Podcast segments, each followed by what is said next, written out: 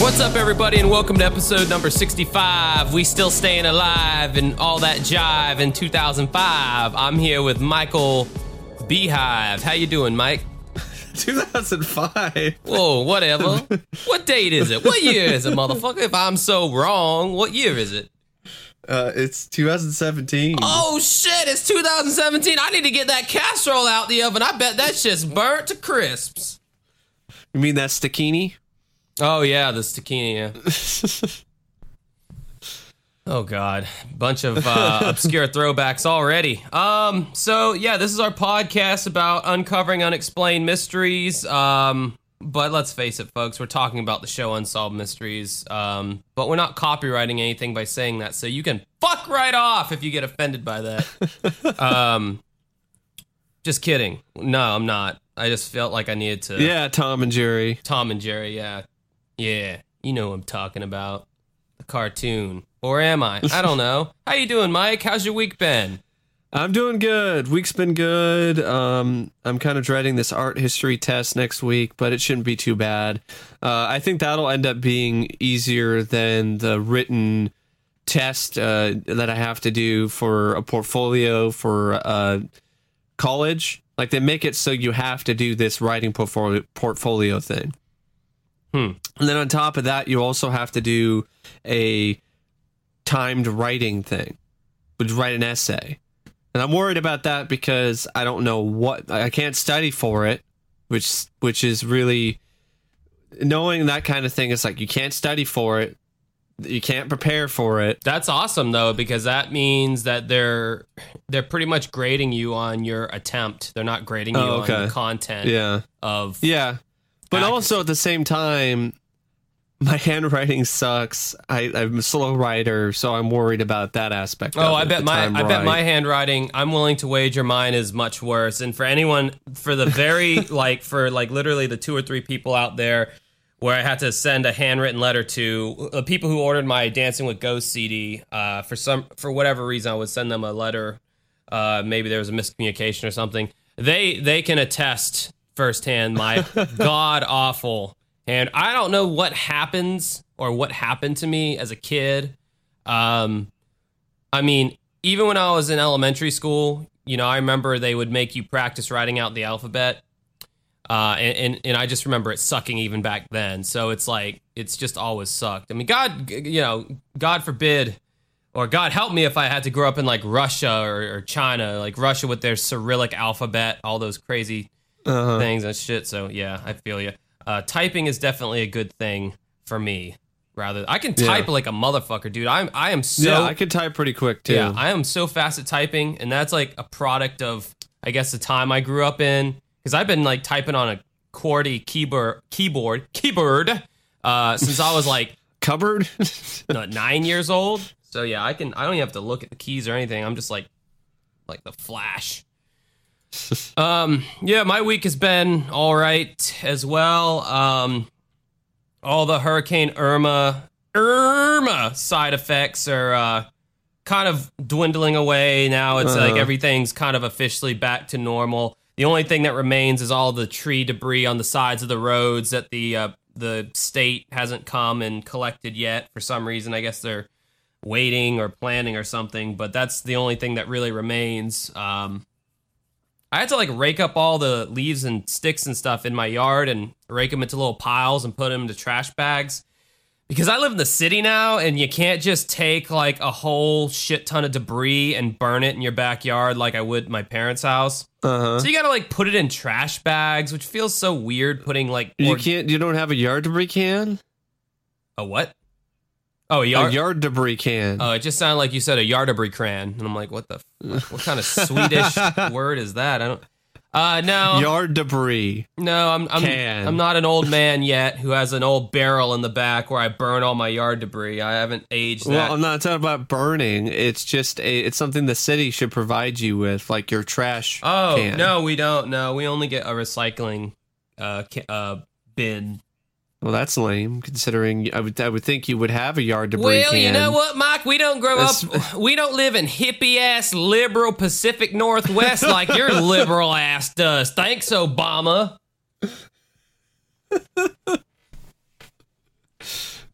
Uh, but I think you'd you'd appreciate it because then you don't have to put all the leaves and stuff in, in bags. You just put them in a yard debris can, and then a yard debris truck comes by and picks it up. Yeah, well, I had to put. I had to put it in fucking individual black trash bags, and Yeah. and that was a pain in the ass. That's like, a pain in the ass. Like if you just had a yard debris can, then you don't have to worry about that. Well, I mean, it's not like the yard debris can picks it up for you. I'd still have to be putting it in there. But No, but you don't have to put it in separate bags.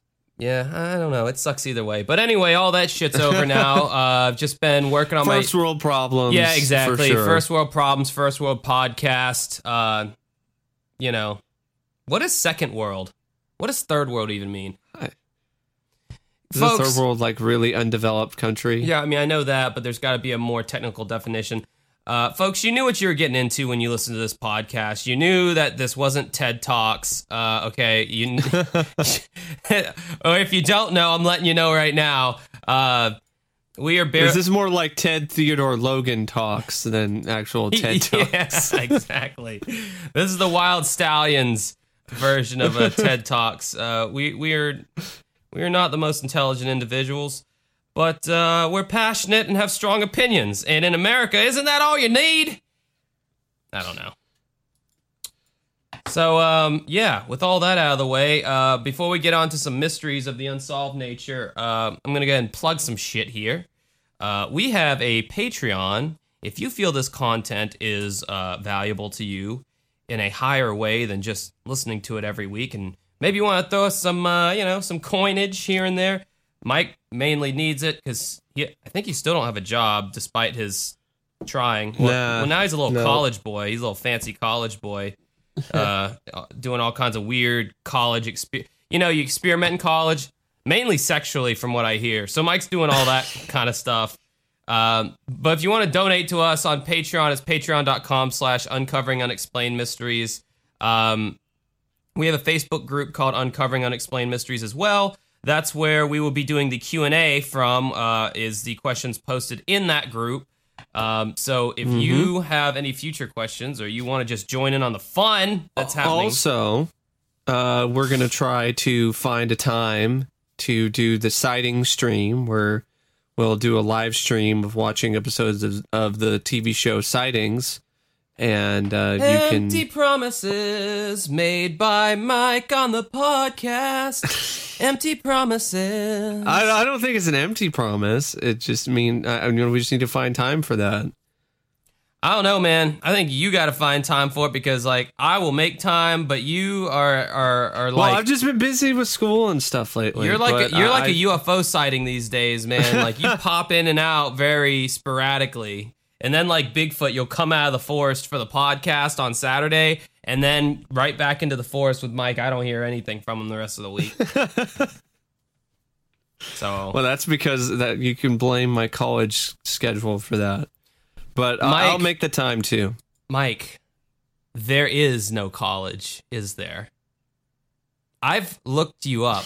You don't live with the supposed mother of yours and Yeah. stepdad. There is no college, Mike. There is no Vancouver, Washington, Mike. Stop with the lies. What's really going on? Who are you? Come on, man. I'm sorry. I know Mike can't reveal that information on the podcast, but maybe one day he will. But until then, we'll keep going under the assumption of all the details that he's given us about his life so far. Uh, any fucking ways, uh, it doesn't get any less awkward than this. So if you're thinking it's going to, well, I'm sorry to disappoint you. Uh, the first case we're going to be talking about is a case that, that Mike chose, and that Yeah, I picked this one. It's one that I saw on the VHS rips when I first got a hold of them, and it stood out to me then. But then I, I didn't really remember the name of of the case or the person who went missing or was murdered. So or possibly murdered. So I had no idea what season it was on and what episode or anything like that. So I messaged Josh about it, and then he was like, "Oh yeah, it's a good case." And then I, because all I could really remember was something dealing with an oil drum, and there was some woman who was found in a lake somewhere, and then there was also an oil drum involved. So what I did is I went on Google and I typed in "unsolved mysteries oil drum." and and and this case popped up and and I found the case that I wanted to talk about for the longest time. Unsolved Mysteries Oil Drum, a drum at the bottom of the ocean that I wish contained all the master tapes to the Dennis Farina revamps. but unfortunately, it's not the case. So this is the case of Debbie Wolfe. The death of a woman found in a barrel at the bottom of a pond is ruled an accident, but her family believes she was murdered. I don't know how in Blue Hades that would be considered to be an accident. Whoops. You find somebody in in a in a barrel in the bottom of a pond. How is that an accident? What kind of like this? That's like Goofy or something like from the Disney cartoon. Like like he's like trying to reshingle his roof and he slips on a banana peel and falls, hits his head on some tree branches, falls into a barrel. It seals itself up and rolls into the fucking water. that's pretty much Yeah. that's pretty much the police's theory on on this. That's all they got right now. So on Wednesday, December 25th, 1985, after completing her shift at the hospital, Debbie Wolfe of Fayetteville, North Carolina, left work, presumably heading home. According to Debbie's mother, Jenny Edwards, she's quoted here The next morning, Debbie should have been at work. She had to be at work at 8. Debbie did not go to work. Debbie did not answer her telephone. It wasn't like Debbie at all. She never missed work. Debbie's parents and a family friend named Kevin Gorton hurried over to her house, an isolated cabin four miles outside of Fayetteville. Knowing that Debbie took good good care of her home and her pets, Debbie's mother was surprised by what they found. We looked around and we saw beer cans laying in the yard. Her dogs had not been fed, and there was a uniform laying on the floor in the kitchen and other things thrown on the floor, like maybe she took them off. Debbie's purse was also not in its usual place. Kevin found it shoved under her bed. There was also an odd message on Debbie's answering machine recorded earlier that day. A man from the hospital was calling to see how Debbie was doing. He mentioned that she had missed many days of work. This made no sense to Debbie's mother. What concerned me about the, his message was that he said that she had missed a lot of days at work, and she hadn't. In fact, she'd only missed a few hours at work at the time that he put the message on the answering machine. The search continued outside the cabin and around a nearby pond. There were no signs of Debbie. Debbie's mother called the sheriff's office and was told that they would investigate only after Debbie had been missing for three days. But five days passed before authorities began a full scale search. They searched the cabin. Later that afternoon, they brought the bloodhounds out and they could find nothing at all. And then they walked around the edge of the pond. I was there for that. Captain Jack Watts of the Cumberland County Sheriff's Department is quoted here. I think it was mentioned that they had already looked in the pond. There was no use for us to look in the pond, so I don't think we did a dive of the pond or a complete search of the pond on that day. No, we did not. I, I love how he had to add that at the end. Is- uh, You already said that earlier. you really had to make that like that clear. No, we did not. Nope. Jenny Edwards decided to hire her own divers. On January 1st, 1986, Kevin Gorton and another friend, Gordon Childress, returned to the pond. Both men were familiar with rescue work. Childress dragged the pond, dragged the pond looking for evidence. According to Kevin Gorton, he's quoted here, he was in the water approximately two minutes when he called out to me and he told me that he had found what looked like a set of footprints and a drag mark. In fact, according to Gordon Childress, he found two sets of footprints pressed into the thick mud, along with the drag marks. And once he went under the murky water, it wasn't long before Childress came across a body. It was inside of what looked like a burn barrel. That's a rusty 55 gallon oil drum type thing with holes in it. And, uh, yeah, uh, the, the cat isn't happy about that either. I heard the cat's that. like, yeah. The cat's like, yep, that's pretty unusual. um, so they did a great job with this reenactment. They actually shot it underwater, and they had a guy under the water in a diving suit, and snorkel goggles and stuff like that and they I guess they had like a prop or something that they had in the barrel and that was a pretty crazy sight and they did a gr- great job showing what this guy would have seen and that that's not something that you expect to see when you're well, I mean, well, you're looking for her body, but you're not expecting to find it in an oil drum. When, yeah, when the, when when unsolved mysteries go so above and beyond um, in, in recreating scenes like this, the lines between reality and reenactment start to blur in my mind. Sometimes, yeah. like sometimes I think I'm watching footage from like the actual event that happened, you know, and, yeah. instead of just a reenactment, and that's that's damn impressive when they're able to accomplish yeah. that. And this is one of those moments the the the the foot just sticking out of the drum that immediately burned into my brain once I saw it. I was just like, wow, like that that's pretty that's memorable, but at the same time it's it's it's horrifying. It, it's just and it's it's definitely it's very mysterious. No pun intended. so the police were called to the scene. The dead woman was identified as Debbie Wolfe. The coroner concluded that she had drowned. An autopsy revealed no trace of drugs, no alcohol in her system, and no signs of foul play. Kevin Gorton does not believe Debbie's death was a result of drowning. A typical coroner drowning would be eyes open, mouth open, hands and arms in a very clawed state. You know, just a fight for life, which was quite on the contrary to what Debbie was. The eyes were closed, the mouth was closed, arms were in a relaxed state, just her whole body was relaxed. She looked like she was asleep. Captain Jack Watts proposed a theory. Her dogs were running loose when the family members and the sheriff's department first met over there. Possibly she was playing with the dogs and fell in. I, I don't buy that. I, you might need a a, a certain uh, sound, a little a certain device.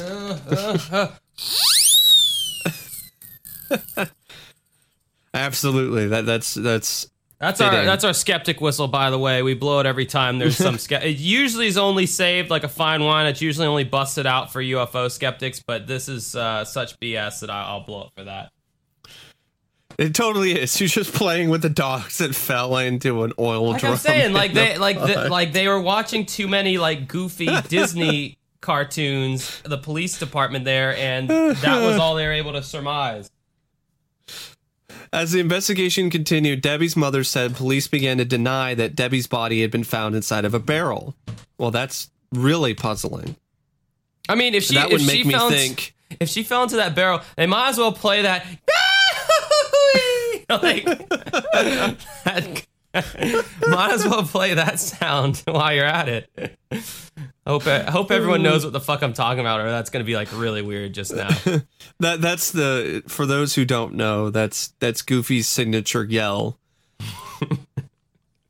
Which is hilarious. I, I, thought about doing, it, but I knew I would do it so terrible that I didn't even make an attempt. Oh, okay. So see, I don't mind. I don't mind I'm, making an ass of myself. Uh, but you did a great job with it, Josh. So a lot I, better than anything I would have come up with. I lost my dignity and self respect many, many, many episodes ago.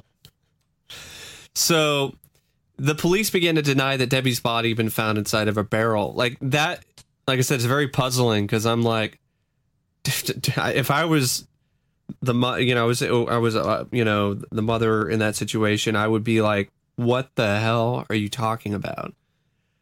Were you involved somehow with this? Like, I'd be starting think I'd, I'd be having second thoughts about the police. Yeah, I mean, if I was the mother in that situation, first of all, I'd be like, "Holy shit, I'm a woman. I have boobs and a vagina. Like, wow, this is crazy." and then I would think all that stuff that you were talking about just then. Yeah, I'd, I'd probably think the same thing at first, but it was a hypothetical thing. Making Mike anyway, question everything now in his life.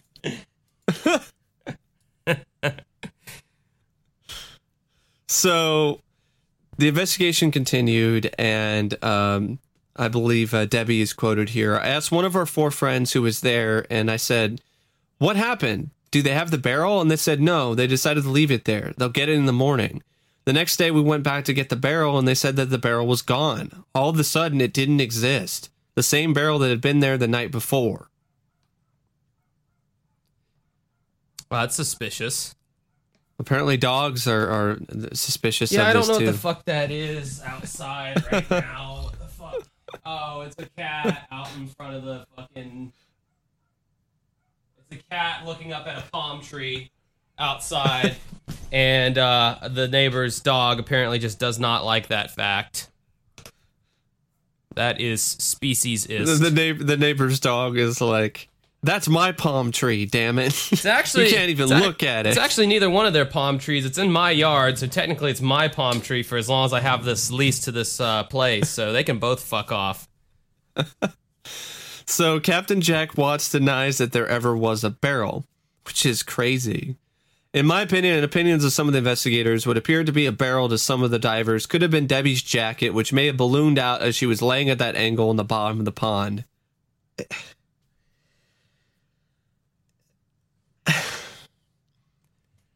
What?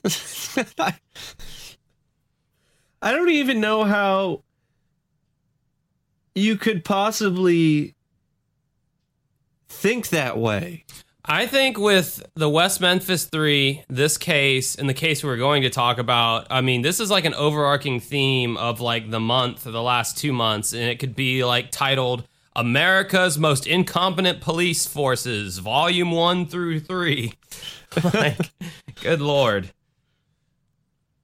Yeah, I, I- guess so. But it's just crazy t- to imagine that anybody, especially a police officer or a captain, would would be that full of shit. I mean, what are you talking about? Well, I, Jenny Edwards then recalled, uh, actually, Gordon Childress is certain of what he saw. There's no doubt in my mind. I'm 100% positive that it was an old burn barrel or something of that nature. You know, metal, rusted, 55 gallon type drum that the body was in. And this is the guy who was the diver. He went under the water and saw this with his own two eyes. He'd have no reason to lie about it. And I think he'd be able to tell if it was just a ballooned up jacket because he's that close to it. And he's an experienced diver who's probably done a lot of other dives and knows what he's looking for. Jenny Edwards then recalled a barrel she had seen ne- near Debbie's cabin. I went over to the spot where the barrel was, and the barrel was gone. The indentation of the barrel was still there on the ground, but the barrel was no longer there. That that also gave me chills. Just a simple sort of little thing like that. Like when I first saw this segment, when I saw it again, it, it's just that seems like a realization that uh oh, something bad happened. Like this was not just a regular old, you know, wasn't a goofy accident. This was something happened. She was put in the barrel. That's the that's the only conclusion I can honestly come up with. I mean- because all you have to do is just put yourself in in the shoes of the mother in that situation. What if you, or I'll just use myself as an example. What if I went to my parents' house and my dad was like, "Son, I have some bad news. Your mom's dead." Uh, what the fuck happened? Tell me what you know. What are you talking about? Oh well, we went out in the pond in the backyard and we fished a barrel out of the bottom of the pond. It had your mom in it, and the police say it's an accident. I mean, instantly, I'm Yeah. like, fucking bullshit. It's an accident. I mean, there's no other explanation that would be acceptable besides murder. yeah, I agree. And that's all you have to do is just put yourself in that situation, and it's pretty easy to surmise that, you know, So a few months later, Jenny discovered another inconsistency. When I got a chance to examine the clothes that were on Debbie's body, I looked at them very carefully and realized that those were not Debbie's clothes. The pants were very, very much too long for Debbie. The bra cup size was three sizes too large for her, and a round size, it would be two sizes too large for her. The shoes, Debbie wore a la- lady's size 7, and these were a men's size 6, which winds up being about three sizes larger. Like, that's another puzzling bit of evidence. Like, that's like, what the fuck is Well, I have a question here? about that shit. though. Like, i- i- is it normal uh, for moms to know their daughter's uh, cup size on their bra? I don't know. I'm just legitimate. Well, I would say it probably would be, and, and- and just going off of, uh, of just a guess, or from what I've seen on media, other you know, TV shows and stuff like that or movies. I mean, from But- like certain videos I've seen, it's normal, but those videos are definitely not recommended to be seen in the light of day. I just didn't know if it was mainstream, like, uh, what? What? you know, the various websites that are out there. Are you talking about the the p word? Huh? You talking about the? You talking about some? I, I don't want to comment. I really don't want to implicate myself any further in that. I just, I was just, you know, I just posing a question. You already did. Yeah, it's okay. you know. It's only natural. Did I did I mention that this isn't TED Talks for anybody listening? Did, did I? So this is this is this is a Ted Theodore Logan talks. That's what it is. That wouldn't be a bad name for a podcast, actually. That'd be kind of funny. Dude, your mom's hot. This week, we're going to talk about all the chicks who we think are total babes. Excellent. anyway, going back to this depressing case of uh, Shifting tones, quite. murder, yeah, bipolar going on here. Debbie's family became convinced that she had been murdered. One of Debbie's responsibilities at work was coordinating co- coordinating the hospital's volunteers. According to Jenny Edwards, there was a volunteer at the hospital that wanted to become wanted to become romantically involved with Debbie. Debbie discussed this with everyone, including him, and told him that she would be his friend, but nothing else. Jenny is convinced that this was the man who called Debbie the day after she disappeared, expressing concern that she'd been missing from work. Captain Watts says that the man was investigated. Well, I don't trust anything that Captain Watts does anyway. I might as well have a fucking 60 watt light bulb in his place investigating the case. It would- it Burn, bitch. would be the same result. Anyone that the family requested that we talk to or interview, we tried to interview. Of course, through the information we received through these interviews, there was nothing there that we could use in any criminal prosecution, or there was nothing there that would indicate to us that it was a homicide. Jenny Edwards said that the volunteer had since left the area. He was investigated by the sheriff's department the night that the body was brought to the surface. However, he provided an alibi and refused to take a polygraph, so he wasn't questioned any longer. He left several days after that to go out of state. Hmm. Why did he go out of state so soon? What really happened to Debbie Wolfe? Her mother believes that she was taken hostage and then murdered. She believes that later someone returned to the pond and removed the barrel so that the death would seem accidental. There were there are people out there who know what happened to Debbie, and I'm hoping that they will come forward and finally say something. She was loved by very, very many people, and I think that she has a right to be put to rest finally. And I'd like to do that. And sadly, there is absolutely no updates to this case whatsoever. Yeah, I think the guy that she worked with at the hospital, the, and in the segment, they kind of they kind of portray him as like you know your mm-hmm. your creeper kind of guy. You're stalker. I love for some reason, like I love it in unsolved mysteries where there's the creepy weirdo guy who has the unhealthy obsession with the girl.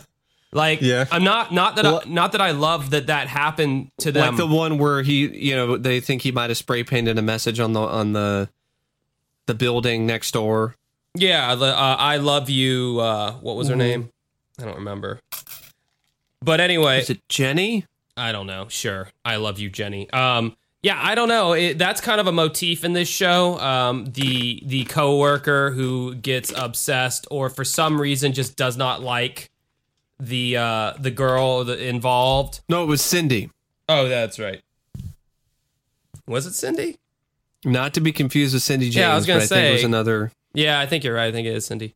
But yeah, I don't know, like, cause I, I guess I just like uh, gawking at how pathetic the the guys are and how they're portrayed, and they're always these like dark, you know, almost like neckbeard type weirdos, you know.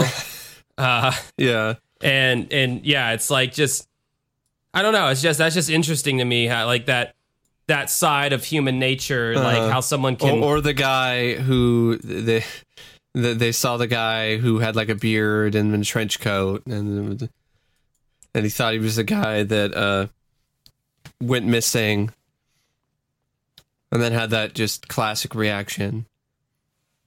Stuff like that. People that are just don't look like they are your normal everyday Well, I'm also reminded. person you see on the street. I'm also reminded of the two Mary murders segment, Yeah. um, where one of the Marys who was murdered um, was working with the, in some kind of a medical thing or something, from my understanding, and the or maybe it was a dental assistant or something.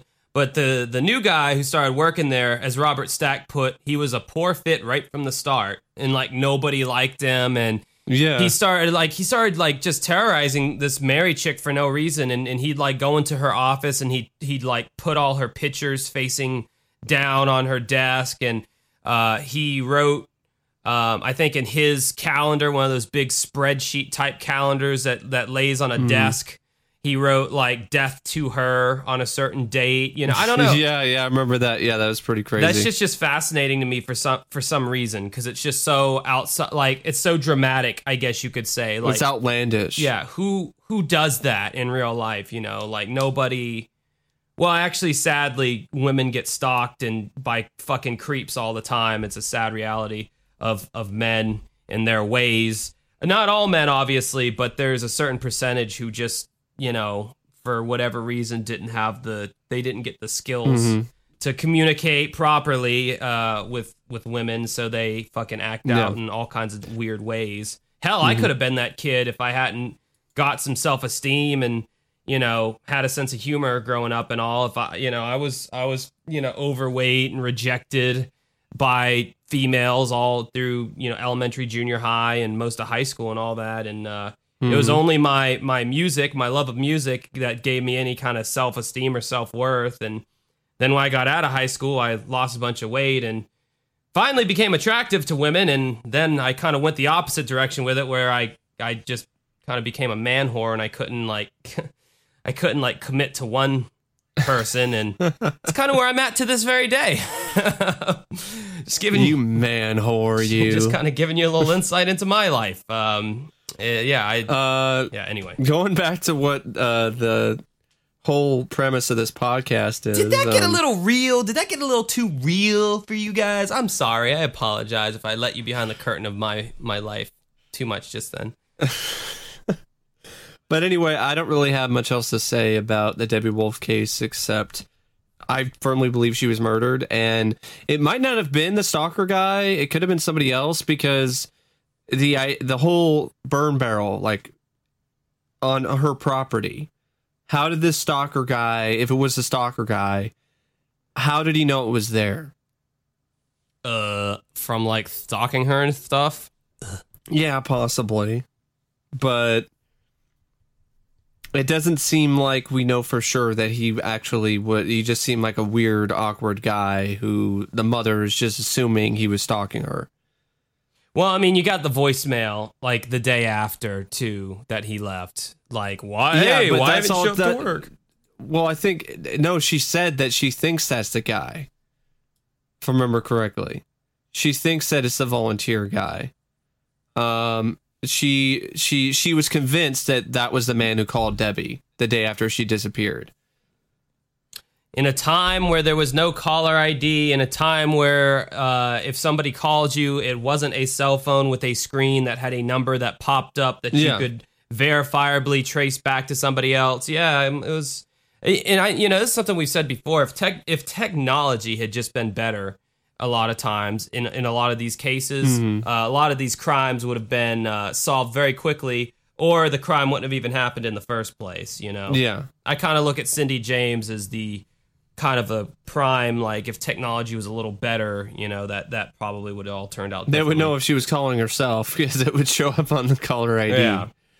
Um, but th- yeah, uh, like I said, it, it could be someone that she knew because uh, when you have the whole thing, the barrel's on her property and it goes missing, somebody who actually knows where she lives, knows the location, knows her personally, those are most most likely people who could have done something like that, and maybe a stalker, but we don't really know for sure if it is that guy who was a coworker because it just seems a lot of speculation on her mother's part. And I understand why. He does seem pretty suspicious, and he could easily be the one who killed her because the guy left town very soon after she, her body was discovered.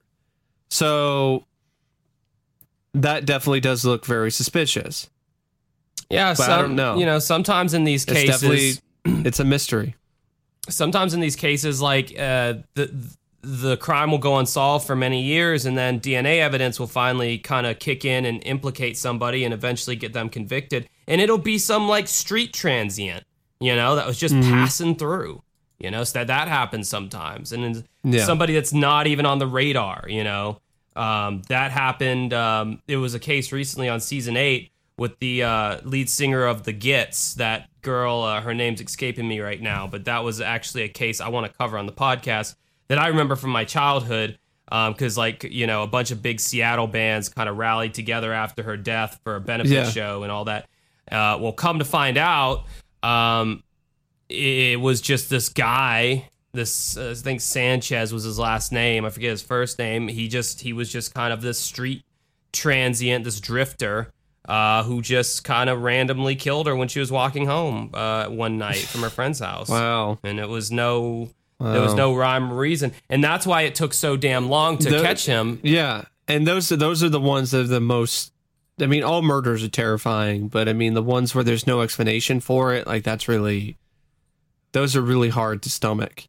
And that's why I feel especially like bad for for females because they're a lot more uh, they fall prey to that a lot easier because men you know statistically are uh, way more likely to to do some bullshit like that. And what are they gonna do? They're not gonna like pick on someone their own size. They're gonna go after someone who they perceive as weaker which is usually a woman. And uh, yeah it just it really really pisses me off that that's just some extra added bullshit that that women have to deal with Oh yeah, and their that upsets me, upsets me too. You know, that's why a lot of women they don't feel.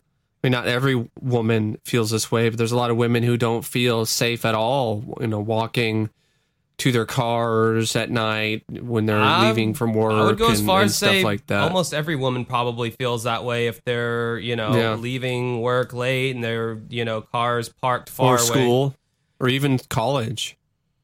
I mean, like even me, you know, I I don't feel. I mean, because of watching shows like Unsolved Mysteries, I don't feel completely safe whenever I'm walking to my. Well, okay, for instance, like my gigs when I'm leaving my gigs, I have I have a Uh-huh. cart full of gear that could be Yeah. sold or some shit pawned. And I'm like wheeling it to my car, and yeah, I mean, Uh-huh. you know, I'm I'm in a semi vulnerable state in that Well, moment. that's one of those things that show. That's one of the lessons Unsolved Mysteries teaches you. You're never safe. Yeah, pretty much. That's what most people have gleamed from it. That's why whenever I'm loading my shit in my car, I try to make like these loud grunting noises, like as like kind of like a a, a ritual, like a primitive way of like warding off predators. I'm like, "Huh," as I'm like lifting my speakers into my car, and I try to like do it very aggressively, like, "Come on, Just do it. bitch! If you're gonna come after me, come after me. I'm ready for you." So you just do a, a, a Sylvester Stallone impression. It's like, huh, Yeah, sure. I mean, come on, come on, that's that's one come on, of let's go. It's one of many people who has grunted in movies. So if that's what if that's that fits you, sure, go for it. Um, all right. You ain't bad. You ain't nothing. You ain't fat. You ain't fat. You ain't fat. You ain't nothing. Sorry, Uh, Weird Al great, too. Yankovic reference there, folks. Moving that's on. a, that's yeah the parody of of Michael Jackson's bad music video, and that music video is pretty bad if you watch it. Like the Michael Jackson's bad music video, like that is such a dated music video. yeah, it's like they tried to do like the whole the whole like short film thing with it. Have you seen the full unabridged version where he's like going Yes. to school and like going to Yeah. yeah. yeah, and then he comes back from college and is Uh, and that's better though than than than the one he did for uh like he turned into a panther or something. oh black or white. yeah. Yeah, that video wasn't like awful, but uh I don't know, man. Michael Jackson, he he went out I liked his Ghosts music video. That's an underrated one. Ghosts. Oh yeah, that was like God. That one came out in like the 2000s, and it had it had like so many fucking commercials. I guess they were really, really trying to make it be like he was really trying to top. I thought it was every, late '90s, but I could be wrong. Uh, I think I, I think it was like 2001, something like that. But I, I just remember like, man, this guy's trying really hard to like outdo Thriller and all this other kind of stuff. And Yeah, but I mean, when you look at it in retrospect, it's still a pretty impressive, fun music video, especially from a visual effects standpoint. But anyway, going back to uh, people who get screwed, or you know, there's there's this whole sort of thing with incompetent police officers. We get to Josh's pick. This would be Johnny Lee Wilson. Um, you know, we just got done doing the West Memphis Three stuff. I think we got like one more documentary to go, and and and the whole theme or motif, if you haven't been keeping up with those episodes, is it's basically three boys who get uh, scapegoated by the police because they feel pressured by the community to apprehend somebody and put them behind bars and avenge innocent people who are killed in a brutal way. And the same freaking thing happens to this Johnny Lee Johnny Lee Wilson guy, and he fits kind of the profile of Jessie Misskelley Jr., who was in the West a part of the West Memphis Three, uh, mildly retarded. Those are their words, not mine. I don't even know if that's or offensive the anymore. or other whatever. kid uh, who was interviewed in uh, the case uh, that was on uh, Netflix as Making a Murderer. There's this kid who was interviewed, and he was taken out of school, and he was he was behind developmentally and mentally, and uh, the police were able to interrogate him and get information out of him. Uh, that and they, they got a false confession um this this and that was a fairly recent case. So this is something that still goes on. This shows that this happened before the west memphis 3 case. Like this is this happened in, in the 80s Yeah. so this was something that had already established itself. And probably there might have been even cases before this that might not have been documented or talked about on the show because think about it these small towns they're like oh we'll just pick on the the retard you know pick on the let's take the guy who isn't very smart the guy who has the iq of uh you know a really low iq you take on the low iq guy and he doesn't know how to really stop himself from being manipulated by us. And we can easily make him an easy patsy an easy scapegoat uh, for whatever crime we, we might want to pin on him. Yeah, it's convenient. More than anything, you know, and it kind of shows lazy police work, if you ask me. So, well it's not just that. I think some of them also and this is messed up they actually don't like people like johnny. Like they think they're troublemakers. They think that you know they don't belong in their in their culture or in their in their town. And they find ways to get rid of them their way you know their own brand of justice so, to So, speak. getting to the story here, on April 13th, 1986 at 7:30 p.m., firefighters were called to the home of 79-year-old Pauline Martz, where her body was found inside. She had died of smoke inhalation, but her death was no accident. It was determined that she had been bound and gagged, her killing having set the fire in order to suffocate her and destroy evidence of his crime. Five days later, the police picked up 20 year old mentally challenged Johnny Lee Wilson, who was a friend of Pauline's, for questioning.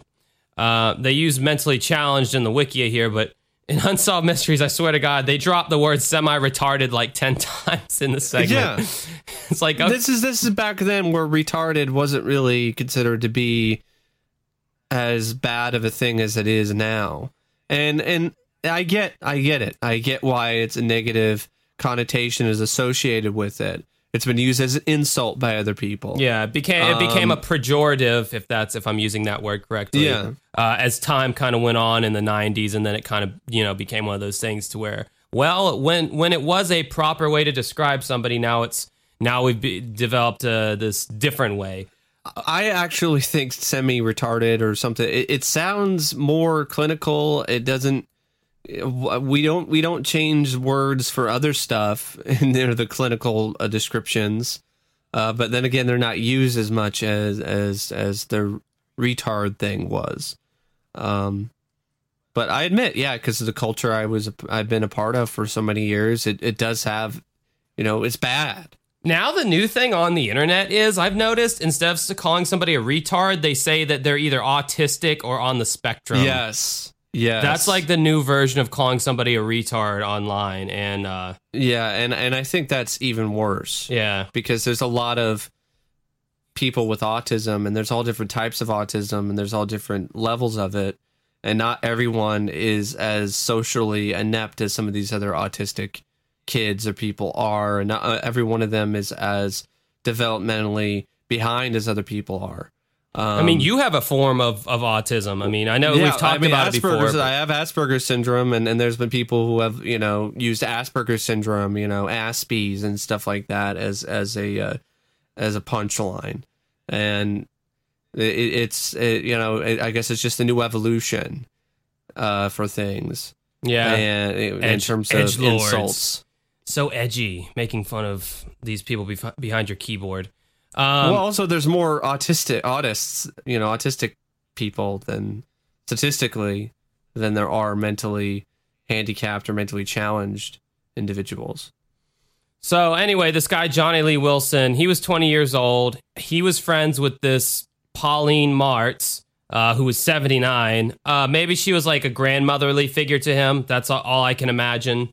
Um, since he was semi-retarded, I guess. Uh, mm, he probably didn't see anything weird about hanging out with some 79 year old lady, and she probably saw him as like a maybe a some kind of an adoptive type grandson or something like that. Whatever.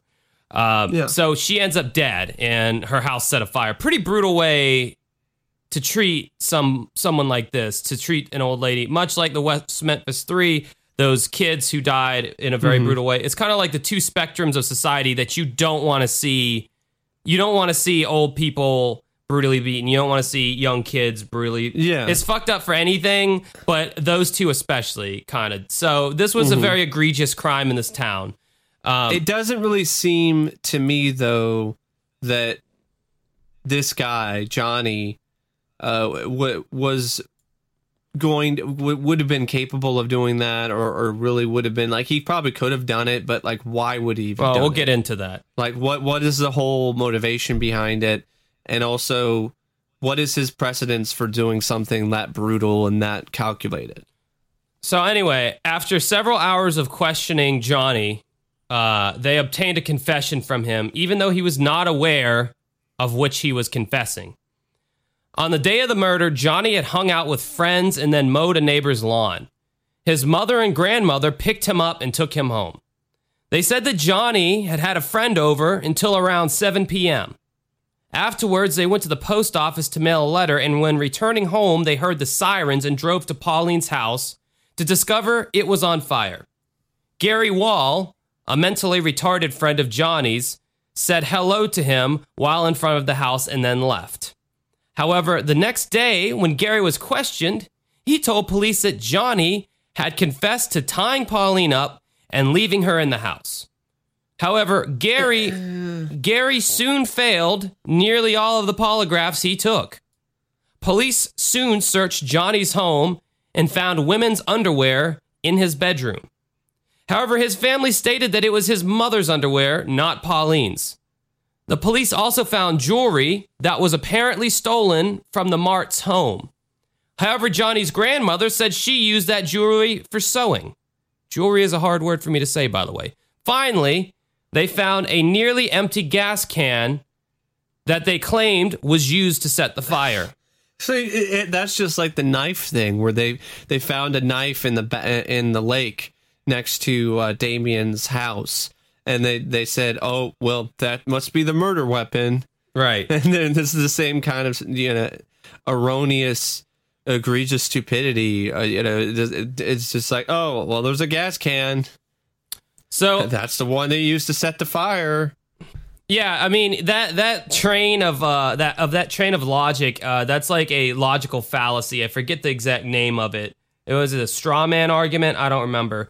Uh so anyway, after the confession, Johnny was arrested and charged with first degree murder. He was evaluated to see if he was mentally fit to stand trial. Two psychiatrists did not think he was mentally fit to stand trial. However, a court appointed psychiatrist felt he was fit to stand trial. How does that even work? Like, uh, it, I would think the two psychiatrists would just because of the fact that there was two to one, that their thought process and their opinion on this would win out over the one guy. but apparently not. Well, they weren't court appointed, apparently. And I'm sure there's some kind of rigorous bar that you have to pass to get that court appointed title. Because we've seen how court appointed people have been so uh, capable mentally in the past to just handle these cases. And, you know, they never fuck up or make mistakes. So this court appointed psychiatrist felt he was fit to stand trial. He told his law, he told his attorneys that he was innocent, Johnny Lee Wilson. But the evidence was against him. His attorneys told him to plead guilty because otherwise he would be found guilty and sentenced to death. When he pleaded guilty, it was quite obvious that Johnny had no idea what he was doing. When asked why he was pleading guilty, he was responded that he did not know. Johnny said that he did not want to plead guilty to the murder charge. However, despite saying this, the judge decided to accept the plea and sentence him to life in prison. In February of 1998, Chris Brownfield, while serving time in prison for another crime, told authorities that he knew the real killer of Pauline Martz and that it was not Johnny Lee Wilson. Brownfield claimed that he and his accomplice were tipped off about the Martz home and that she had a great amount of money inside. They broke into the house, ransacked the house, and bound and gagged Pauline. Brownfield and his accomplice then decided to burn down the house to destroy the evidence. Brownfield claims that he tried to go back into the house to save her, but it was too late. The two men then fled the scene and left Pauline to die. When the confession was made public, the town of Aurora was in shock. A billboard was created in an attempt to get more interest in the case. And this billboard reads Aurora, home of Johnny Lee Wilson, the boy in prison without a trial. Yeah. Uh, also, just to clarify, it was February of 1988, not 1998. So I know some people would be, well, how, how is that even possible? Did I say 1998? Yeah. Yeah. Because this aired in like 1990. Oh, shit. This episode. I'm sorry. I, I thought I said the right thing. Uh, it's okay though. A few weeks later, it was firebombed by an unknown assailant. The sign that was constructed. Wow. Okay, that somebody clearly is upset about well, that. from the previous episodes that me and Mike have done in the past, uh, small towns really don't like homemade signs. Uh, this is not the first instance of signs or flyers being torn down or desecrated uh, by an unknown assailant. Brownfield's confession was later determined by a judge to be bogus. I wish I could hear the judge actually say that. I find this judgment to be totally bogus. bogus. and also with a caveat of it totally not being righteous and it in fact being heinous. Um, I can just totally imagine the judge judge being Alex Winters. then he pulls out a guitar and However, Johnny's supporters believe that he is a perfect suspect in Pauline's murder, this Chris Brownfield. Not to be confused with Chris Redfield from Resident Evil. Uh, as this Chris Brownfield has killed elderly victims in a similar manner to the way she was killed. Prominent attorney Dee Wampler soon took up Johnny's case. He learned that Johnny had lost his wallet short, shortly before the murder and that the police had claimed that they had found his wallet and were able to get him to come down to the police station without his mother or grandmother. Uh. Then they began to interrogate him about Pauline's murder. They continually told Johnny that he was guilty and that they had witnesses to corroborate it. They yelled at him and aggressively interrogated him. Since Johnny had such a low mental capacity, he was unaware that he could leave whenever he wanted to. Yeah. Finally, after they attempted to physically assault Johnny, he confessed. What? That's just. Am I reading that right? Despicable. After they That's attempted despicable. to physically assault Johnny, he was arrested. He confessed. They can't do. They can't touch you when they're interrogating you, can they? No, but th- he's so mentally handicapped, he doesn't know. As the interrogation continued, it was obvious that the deputies were feeding Johnny information about the crime which he knew nothing about. Hmm, does that sound familiar, anybody? Oh, yeah. They told him that if he said what they wanted him to say, he would go home. Does that sound familiar? When he did, they instead arrested him for the murder, which Johnny could not understand. The shocking details that Wampler found in the quote unquote confession showed that Johnny's confession was false. Former Deputy Dustin Toller began investigating Johnny's case as well and found that the evidence against Johnny was not credible. All of the evidence found at his home did not belong to Pauline. Nothing could be found that could tie Johnny to the case. One interesting piece of evidence was that was that uh, was found at Pauline's home, and it was a stun gun. Chris Brownfield had described losing a stun gun at the Martz home, and described a stun gun that was identical to the one found at the crime scene. Also, the usage of a stun gun was never released to the public. Johnny Wow, Johnny had no idea what a stun gun even was. That is clearly, this is clearly a case of somebody got screwed. Johnny got screwed. On May 8th, 1989, Wampler attempted to get Johnny an actual trial, but a judge denied it, claiming that Johnny was competent during his confession and Brownfield was not a reliable witness. Ha- But the semi-retarded he- kid, he is. You know, he's totally he's totally He's fine. competent. He's competent. In September of 1990, his appeal for a new trial was denied again. But we do Hmm. have some updates to this case. As years passed, the case continued to fall apart. One of the witnesses, Gary Wall, recanted his testimony, the one that said Johnny confessed to the mm-hmm. murder to him. In September of 1995, Missouri Governor Mel Carnahan reviewed the case and granted Johnny Lee Wilson a pardon, exonerated of all charges. Nice. So this is one of those rare final appeal cases where he actually did eventually get released. The governor concluded that the police had fed Johnny information about Pauline's murder and that his confession was false. Johnny was released after serving nearly nine years in prison and was finally reunited with his mother and grandmother. As of 2017, he still lives with his mother and continues to mow lawns. He states that he is not bitter about the wrongful conviction and has happily moved on with his life. Pauline's real killer is believed to be Chris Brownfield. However, he was never charged with her murder. I think he did it. Oh yeah, I think it's Totally. absolutely. Uh, it, it's it's it's there's so many there's a lot of smoking guns there. I don't even think it's uh, there's no doubt in my mind that Chris Brownfield Brownfield did it. Uh, the stun gun that was the one that really was like okay like that that should just be enough. I mean, and and on top it. of the fact that he's done similar things before to similar Yeah. elderly women. I mean, it's it, it, you know, All of these things add up, and they point to Chris Brownfield. although I don't I don't And he's a real understand shithead. like I don't understand why these guys like they're already in prison. Like, why are they digging themselves into a deeper hole unless they finally develop some kind of a conscience while in prison? Well, some of them might be able to get a lower. Some of them might think that maybe they can get their sentence reduced if they reveal information. Yeah, I mean, this wasn't even an Alford plea. This was a straight up exoneration. So, I mean, hopefully Johnny sued, you know, the uh the state of Missouri, you know, and got some compensation for the fact that and, Yeah. and, you know, the sad thing is is like, yeah, he spent, you know, 8 or 9 years behind bars. West Memphis 3 spent double that, you know. Yeah. That's cr- well, also look at this. It's also another case that happened in the South.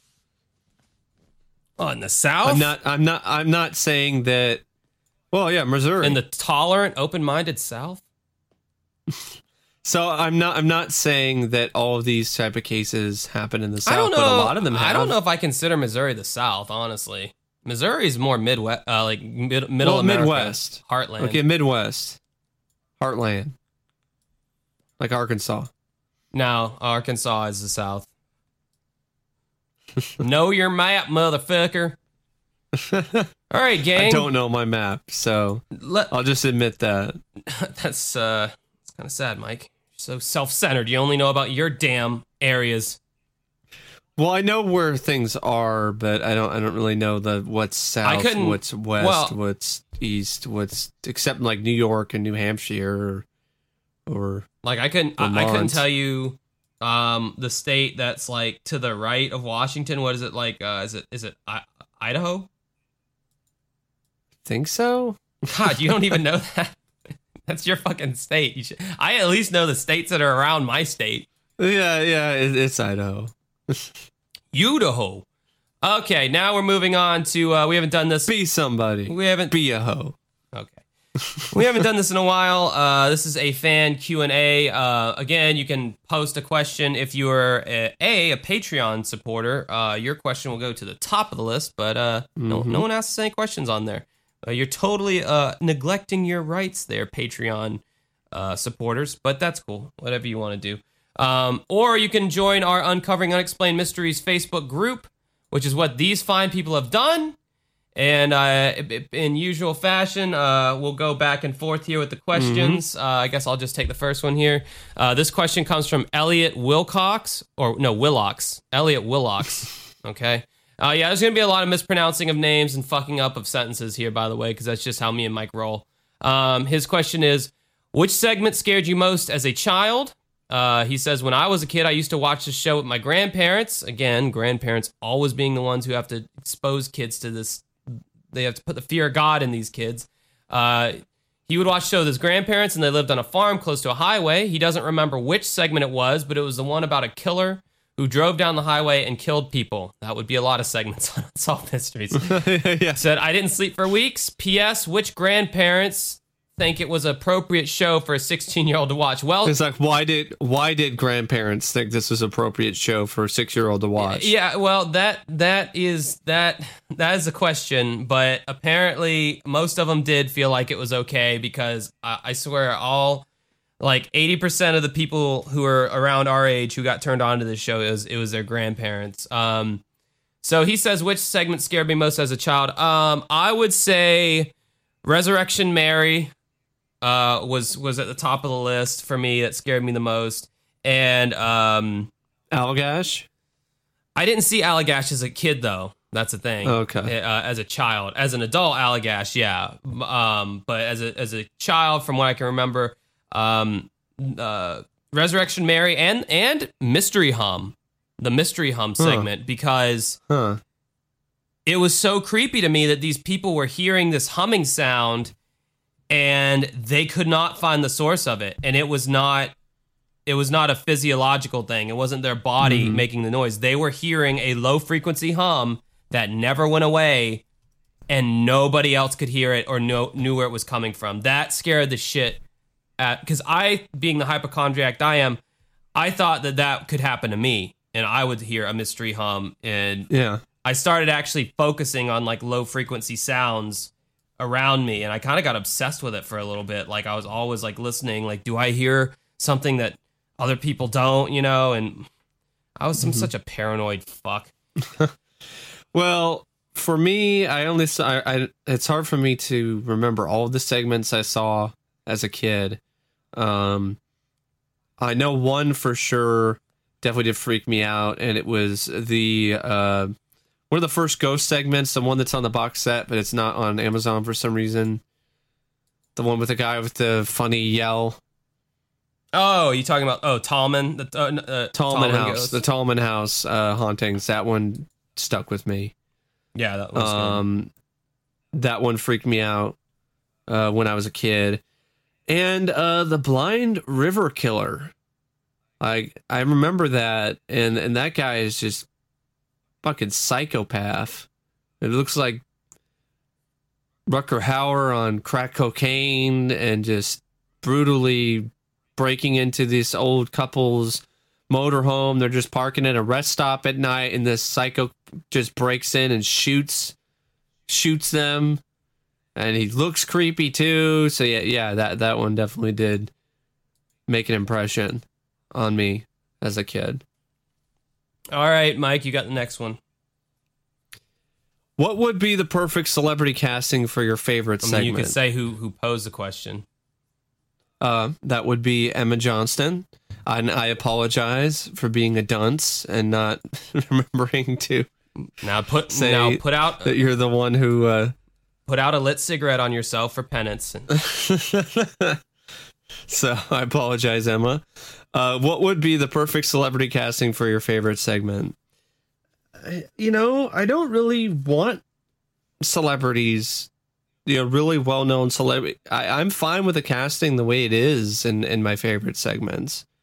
I can't really think of a lot of things to change. I think that would end up hurting the overall feel and uh, It'd take you out enjoyment of it. You know, it'd take you. of, of the show. Yeah, it would. Yeah, because you know, I we all know who Matthew McConaughey is now, and and whenever I Mm-hmm. watch the um, H- Edward Bell segment now, where the pervert, you know, who's flashing children, you know, I, seeing a young Matthew McConaughey mowing the lawn, I mean, even though he did a great job, and it's still a terrifying segment that's still like hard for me to watch, it does take you out of it a little bit. Um, Cheryl Hines was in one episode who plays Yeah. um, Cheryl David in Curb Your Enthusiasm, which is like You you you also had uh, Stephanie Weir, who was from Mad TV, who was in another one. Yeah, and like kind of like you're, you're watching the segment, and then all of a sudden you see somebody, a celebrity that you recognize. It's like, ah, this is I, I'm watching a, a, a, a show, a segment. Uh, you know, these are Yeah. actors. This is fake. It, it it ruins the illusion. Yeah, it was a good question though. I mean, I'm sure other people. It, it is a good question. It's just I I really can't think of any celebrities I'd want to cast. And for example, the Allagash abductions, I don't I don't want to cast anybody else. And a lot of these segments that I really like, they casted the real people. Yeah.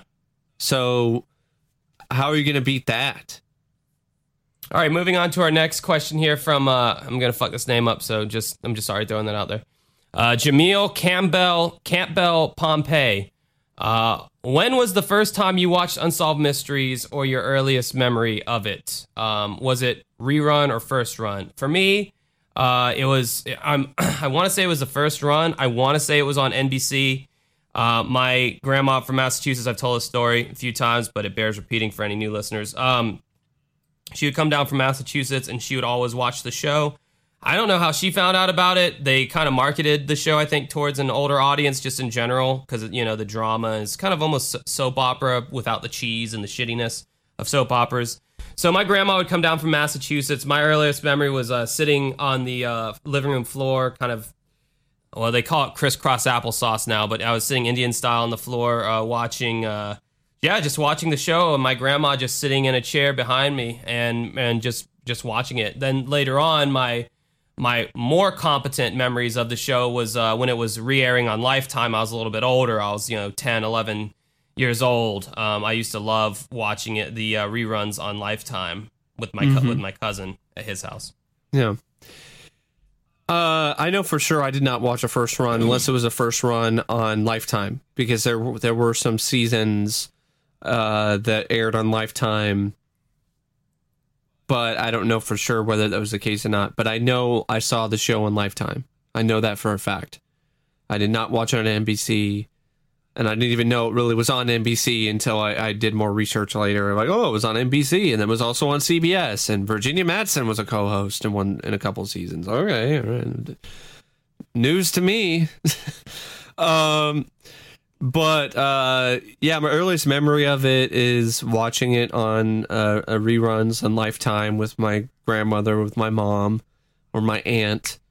And uh, I, I just remember stuff like the crop circles segment and and ghosts, uh, the the Tallman ghost, and and the and, and stuff that we talked about on the podcast already, like the one about this guy who might have faked his own death but might not have, and I, I remember the image of of a burnt up car in a field, so um and and some fraud segments stood out to me as well. So, um, yeah, yeah, it, it, it it's. I don't remember specifically what the episode was. Uh, you know, when it comes to my earliest memory of it, but those are some of the memories I had. All right, Mike, you get read the next one. The next question is from Diana Standen. Uh, she she asks, uh, with this reboot, what is a must? What should the reboot do to stand out from the other true crime shows? That's another question from Joy Holly Thornton. She kind of had to. She kind of had to tag the question because, like, Di- Diana it. literally just wrote, "What is must?" Um, Yeah. Well, mustiness is a smell, perhaps from an attic. Uh, it could be me after this podcast from sitting down for so long. Um, Uh-huh. Some mustiness could occur there. yeah. But speaking of what is a must, uh, what what We've kind of talked about this before, but I would say when it comes to if they do a reboot, a must is you have to find a way to recapture the the vibe of the original show. Uh, less is more in some instances. Well, in in a lot of instances when it comes to unsolved mysteries, don't try to make it modernized. Don't try to make it hip and cool with the kids. Um, and don't really try to make it like all the other generic true crime shows that are on true crime networks and and stuff like that already. Like maintain unsolved mysteries unique identity. And it's going to be incredibly difficult to do that without Robert Stack. Yeah. So yeah, I mean, that's the main sort of thing that I, I just I don't really know how they're gonna- really going to be able to pull that off. Um, I feel Robert Stack is, is irreplaceable. We've already seen that with Dennis Farina, and I, I don't hate Dennis Farina as a person or as an actor, but he just wasn't the right fit for Unsolved Mysteries. And I, I don't even know who else they could even. I mean, Lance Anderson would be cool, you know, Peter Weller and stuff, but you don't really know how they're going to, or Robert Patrick. Somebody brought up Robert Patrick, and that, and I think that's a cool uh, a choice as well. But I don't really know how they're going to fill Stack's shoes, I think Keith- I think or Keith, or how uh, they're going to be their own. I think Keith Morris from uh, Investigation Discovery from um, da- like the Dateline uh, shows and stuff. that Yeah. old, old white guy. I mean, he he Uh-huh. looks like he's ninety years old, but he's got he's got a very creepy voice. Got a great voice. He's got a you Yeah. know. But yeah, dude. Ro- He'd be good. I mean, f- fucking Robert Stack, man. I mean, you just, you just, yeah, you know, you just can't. You just can't replace him. Uh, I mean, not only was he the the face of Unsolved Mysteries, but he na- he narrated the segments. He was the voice. Yeah, I mean, he narrated those segments. He wasn't just the guy in the trench coat in front of the camera at the beginning of the show. He narrated all those episodes. So all throughout the show, you get Robert Stack's inflections. You get Robert Stack's the timbre of his voice. I mean, the personality. the personality, everything that is inherent about the delivery. I mean, geez, man, it's just like. uh, it's like what would Richard Pryor, the comedian, be without Richard Pryor's brain? It would be a guy who looked and Yeah. sounded like Richard Pryor, but it's the kind of his whole what makes him great just isn't there. That's kind of I feel like it would Yeah. be about the new. And, and also with the new show, if they do a reboot, like I don't want them to try too hard to be nostalgic either. I think that could backfire badly, especially if they don't do it justice. I mean, I, if you wanna, if you wanna do it, do it right and be respectful to this to the past and and also bring back the score bring back the creepy synth music. That's kind of in anyway with stuff like stranger things. So you can definitely bring that back and you should. Don't have some generic theme song. Bring back the actual theme song and uh also try to do try to get people who are actually involved with these cases do the reenactments try to do things uh don't add cgi and stuff don't do the color filters don't do the let's flip the camera on it on its side okay, okay, and I then think we get it the black and white and all I that think we stuff get the point. I, I know it's just If you go through every single thing you don't want to see, this is gonna, gonna be a three-hour long podcast. No, I I was almost done. Okay. I, I I was just saying, just when when I said earlier, less is more. Yeah, no, I think that that sums it up perfectly. Uh, Diana also goes on to ask, how young would you let kids watch the show? Like, I guess what how how young should? Honestly, man, like, I I wouldn't let I wouldn't let a young kid watch. I wouldn't let a kid like when I first watched the show. How old I was, I wouldn't. I would never let my if I had a kid, I would never let my kid watch the show at the same age I was. I mean, they'd have to. I I was desensitized at a young age. It's affected me in in incalculable ways. Uh, I am. I could quite potentially have a lot of my like anxiety and social kind of weirdnesses and my OCD ticks and all that. That could quite possibly be from all just all the shit I consumed at too young of an age. So I would I would say when the kid's much older, honestly, like maybe tween, teen, something like that. yeah. That that's my thoughts as well. Ten or 12, 12, 14. All right, so we got one here from uh, Shelly Watson. Um, comment on the new Unsolved Mysteries podcast. Perhaps it's you. Sorry if you already have. I'm behind on episodes. Um, that you know, we we we just talked about I'm that. a little bit behind on episodes two. I, I know they just released uh, episodes two and three. I'm probably gonna binge listen to those later tonight. Um, I thought the first episode was great, and they're like we said in some other in another podcast. They the two ladies have great chemistry with each other. They're very funny. They have a different structure with their podcast than we do, but it's also similar in the way that it, it's a lot of banter and a lot of stuff like that. Um, but they go in and what they do in a lot of ways is they review each episode. So they'll go in and watch an episode, and they, they're going off of the Amazon, Amazon Prime episode. Yeah, that's the twist So that makes theirs kind of different than ours. Is is is where we're picking segments that we just want to talk about or request from our listeners. Uh, they're just going um, just you know itemized down the list, uh, which would probably be great for a lot of people who are just jumping on the Amazon Prime train because it's like oh Yeah. you can't can't wait for them to get to episode. 10 of season 2 or you know cuz they, they know what they know exactly what's Yeah. Mm-hmm. coming up down the pike you know which is something you don't know with our podcast. I mean, how we don't know sometimes until like the day of. So, yeah. all right, Mike, you get the next one. Let's get a drink of water real quick. Oh, okay. Choking on all the emotion I I hear. Mike's very very sensitive. I mean, even even even questions with no emotional attachment whatsoever can get him upset sometimes. So just bear with him. Yeah, I get very verklempt. Anyway, uh, this is a question from Shelly Watson. No, it's all I Uh, already read. actually, this is a different question. one. holy shit. this is Mike. why. Sorry, you get a you get a D. too many questions. too many questions. Uh, this is from Andrew Dodge. He says, uh, besides Dennis Farina, who is a person interviewed on Unsolved Mysteries that you've hated the most? Well, I know Josh. One of Josh's answers is Mike Morris, Yeah, that's my answer. old, old moon pie Yep, face. old moon pie. That that is Um, really that that is the first and probably only person who okay, him Mike Morris is is a number 1 for me. He just came off as so fucking unlikable and I just wanted to slap his fat face so hard. I still do. It just looks like such a slappable face. And that that also comes from the two Mary. and then his voice too. yeah, yeah, like I I don't know why the the phone just rang and rang. It and it never went to voicemail, but but that's what happened, and uh, I don't know why.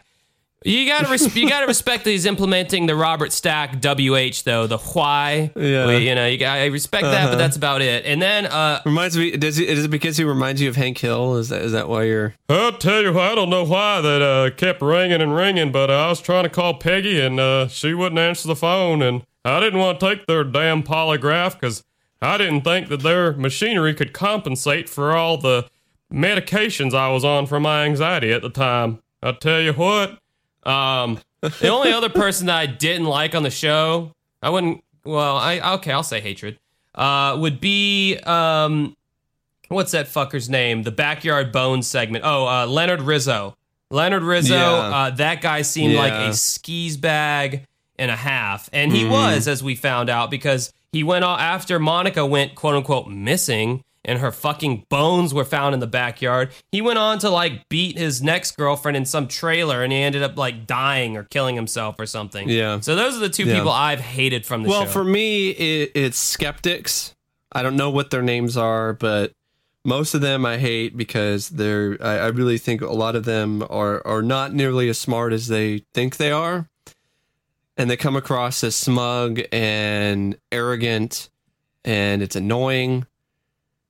Another and the other one is the people like what you were saying, like the Rizzo guy, and there's other people that have been interviewed too, who come across as if they're all innocent and act like nothing is bad, and then you find out later that they've been lying to your face the whole time, and they're a rapist or they're a murderer or or whatever.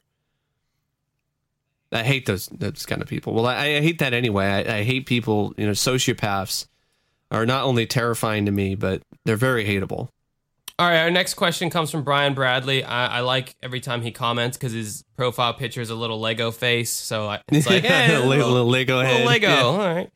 He asks, you get one wish.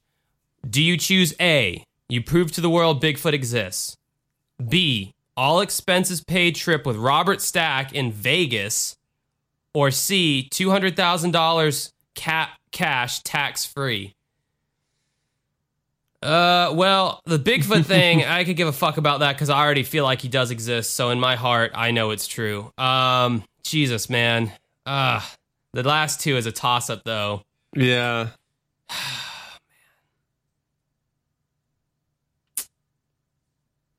Oh God! All expense paid weekend weekend, so it's only two days with Robert Stack. But it's two days with Robert Stack. or two hundred thousand dollars cash free or cash tax free, and no Robert Stack. Oh man, you know, just for where I'm at in my life right now, I, I if Robert Stack is in Vegas, maybe you could take the money and go to no, Vegas. no, and you can't do anything Stack. like that. You, can, you can't do that with these kind of things. It's all or nothing. With the Would you rather? with yeah. the way my life is going right now, um, you know, I, I, there are some big goals in my life that I would like to accomplish. That would be that would give me long lasting happiness. And two hundred thousand dollars cash, tax free, would really help to fuel those goals and dreams of mine.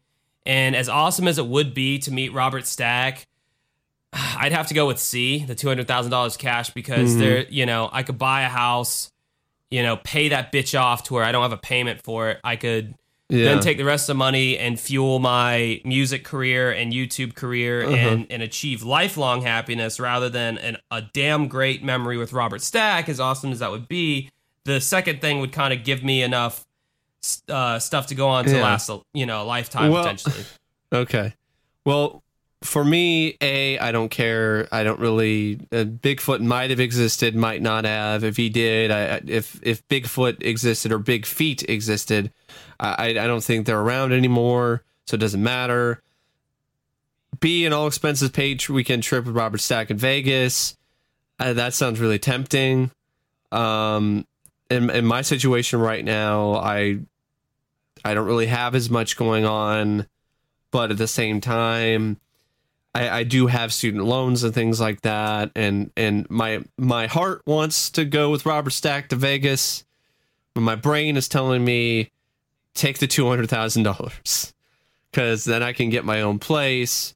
I can also maybe improve my youtube career because i can actually like do stuff like oh i can do green screen and stuff and have a, a nice camera and and really go all, all out with that Dude, kind of I would thing. love to see your channel if you were able to do stuff like that. Like, I, I would love to see what kind of creative shit you would come up with if you had access to all those things.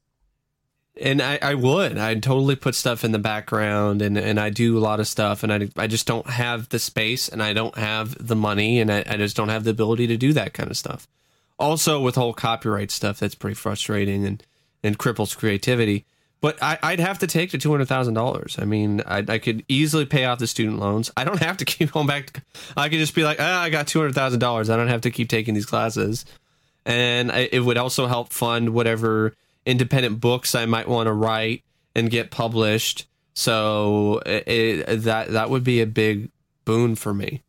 But man, it would be awesome Yeah. to to go to Vegas with Robert Stack. All right, Mike, the next one's yours. This is from Eric Varga. He says, uh, "Would you rather see an Unsolved Mysteries reboot on network TV, cable, or a streaming service like Netflix, Netflix or Hulu? Netflix. Uh, that's the uh, knockoff Netflix uh, from Russia. The Netflix. Uh, anyway, In, uh, in net with Netflix, it watches you. Okay, Yakov. Uh, I would say Netflix or Hulu. There's more flexibility with that.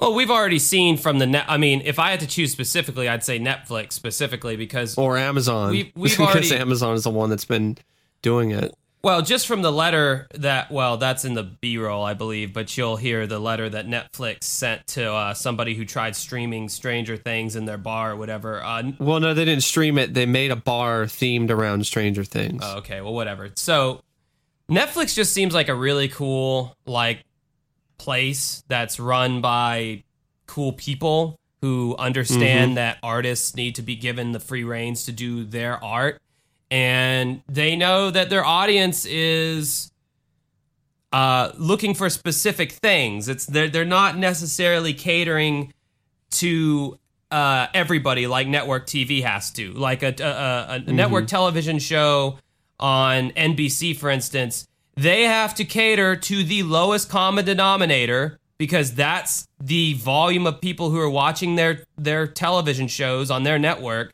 So they have to make all these compromises artistically, left and right. And yes, Unsolved Mysteries initially aired on NBC, but that was a different time, a different era, a different place. Nowadays, that shit would be booed off the stage if they tried to put the revamp on a network television channel like NBC or CBS or something like that. It would have to it would have to do something like a Netflix for it to work in my opinion. Yeah.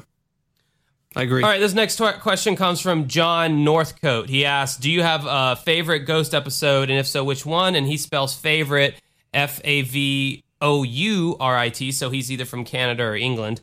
Um yeah, uh, favorite ghost episode, probably off the top of my head, would be the Black Hope Curse.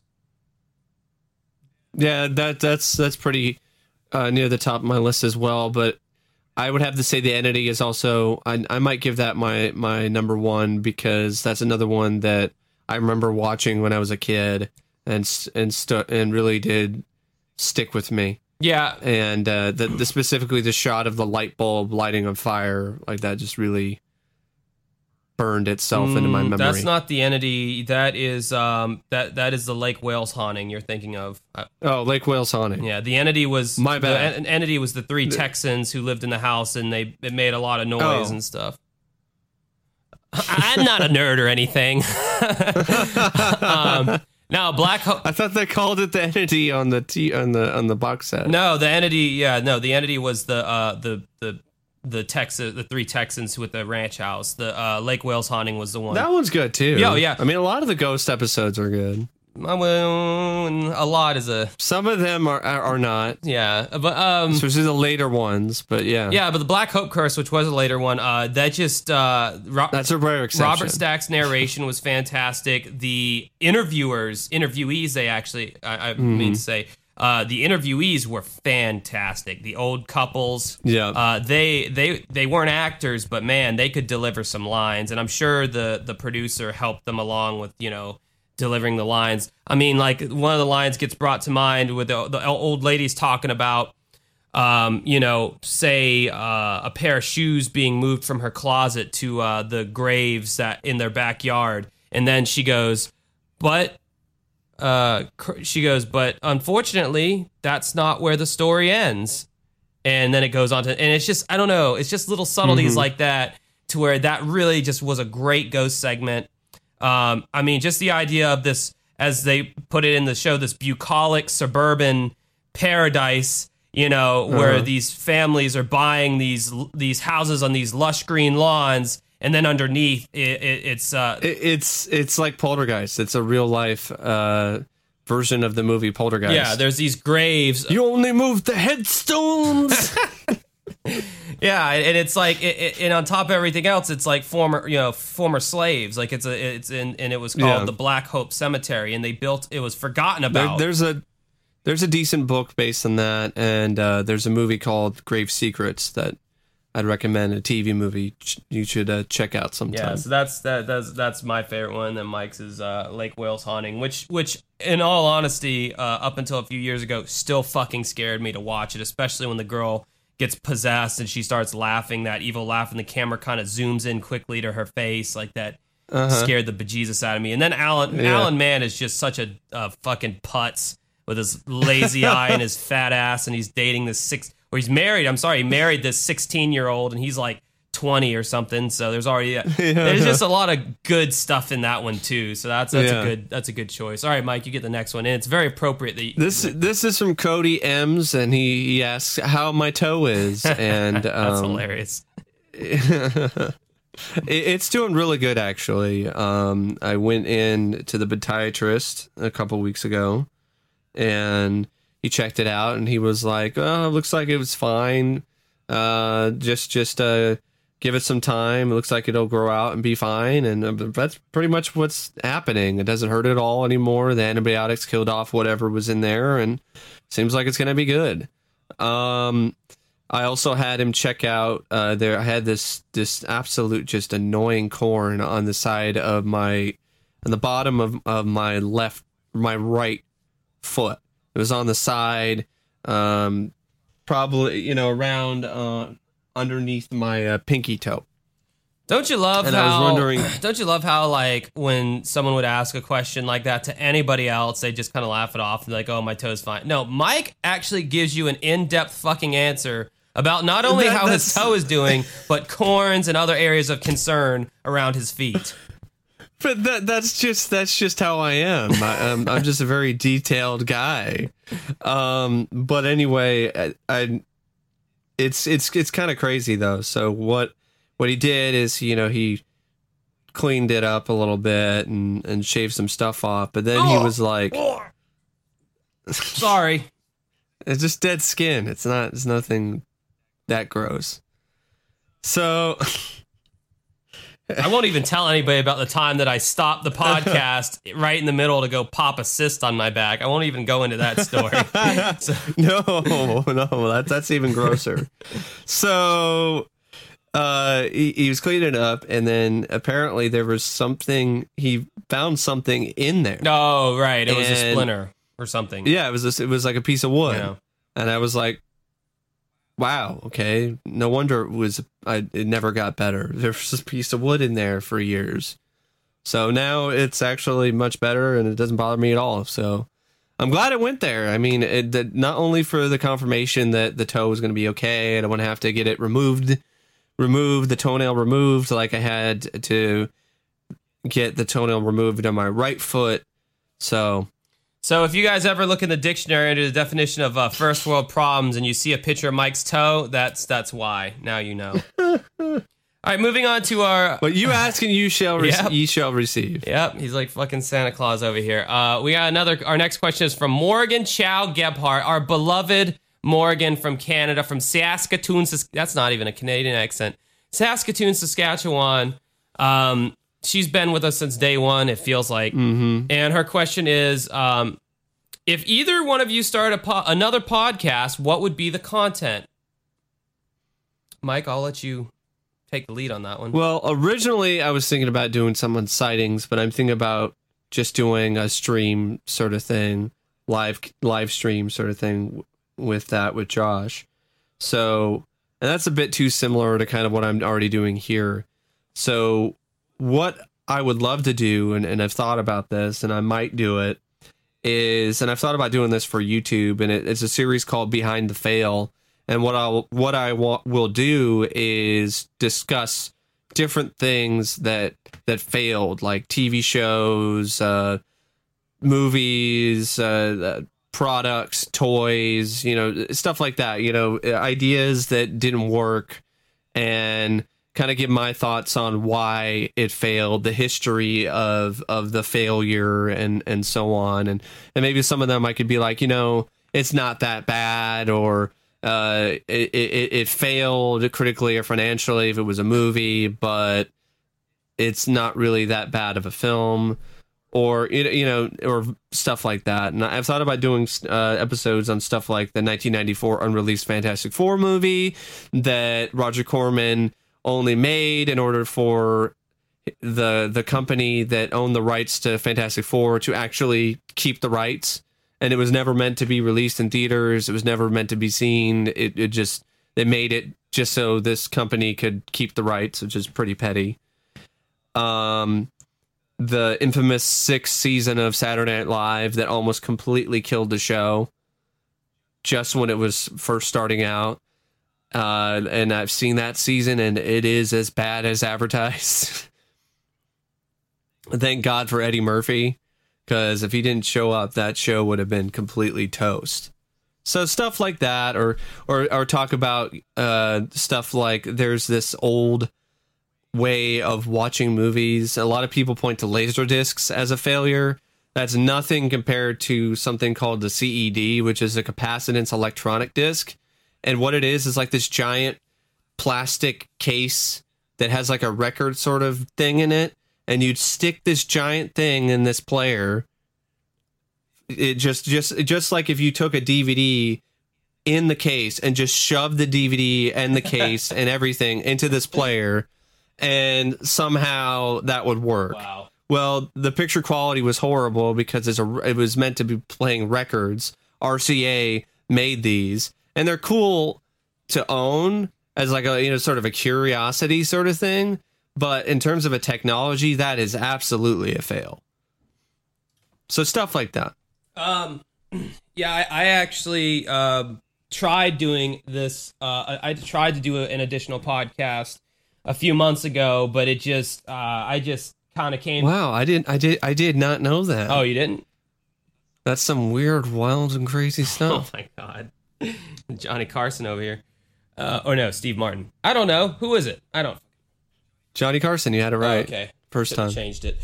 Um, yeah, I tried doing a music podcast. Um, I've always wanted to do a music podcast. I could fucking geek out on some music, man. Like, and not just like Like me in movies. yeah, yeah. I so- could just geek out, uh, man, especially on like some of the older bands, just some of the like '90s alternative rock bands. Just a lot of stuff that that like uh, you know I like. Um, I would love to do a music podcast with like another music guy who's like just as much into music as I am. I tried doing a podcast with my friend Tom, who lives here in Jacksonville. Uh, we did one episode. Um, I have it on my computer. If somebody, if anyone has any interest in listening to it, uh, I can maybe post it somewhere. But um, so far, it's just you know been sitting on my computer. Uh, then I realized that you know I spread myself too thin at that point because I'm doing this podcast, which I intend on doing as long as possible, as long as people keep listening. Um, and then I have my YouTube channel, which r- just sucks so much of my time as it is out of my life.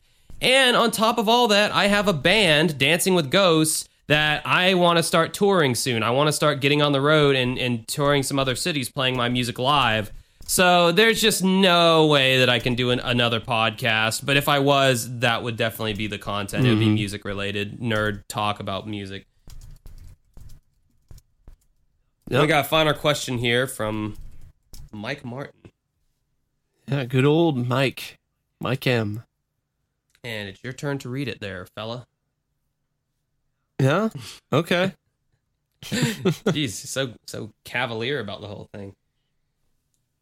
Uh, he he thought he missed the Q and A. Uh, nope, you didn't. Just in time. Uh, he asked me a question. He said, "How do you think your life has changed after your car accident?"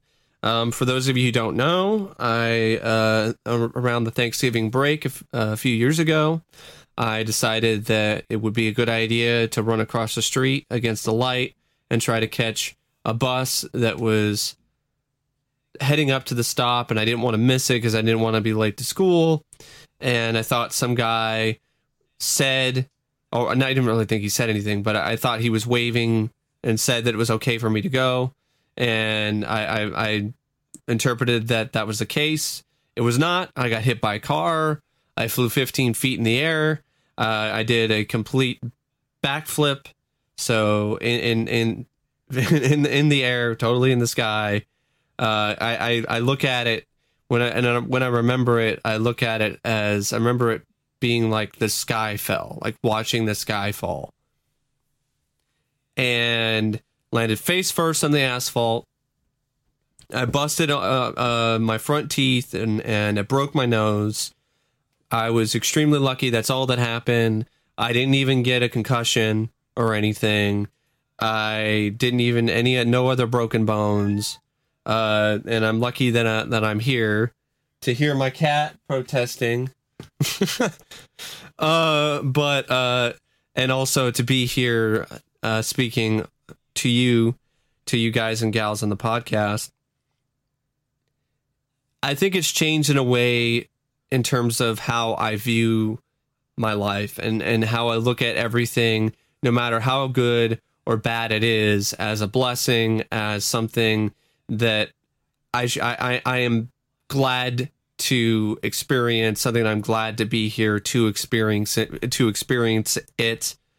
Um, it- it's the kind of stuff when people say when something like that happens to you and and your life it you know gets threatened or or you think it's going to end, it really does make you appreciate life so much more, and it really does make you look at even the small things as, moments that are really great and and and they're the things that make life worth living.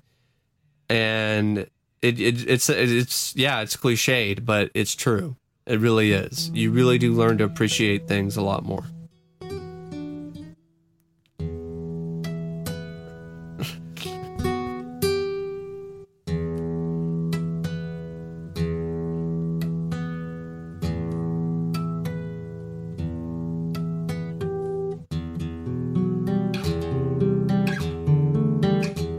some West Memphis 3 shit right now. oh what's memphis 3 stuff Yeah, Uh, I'm playing the song.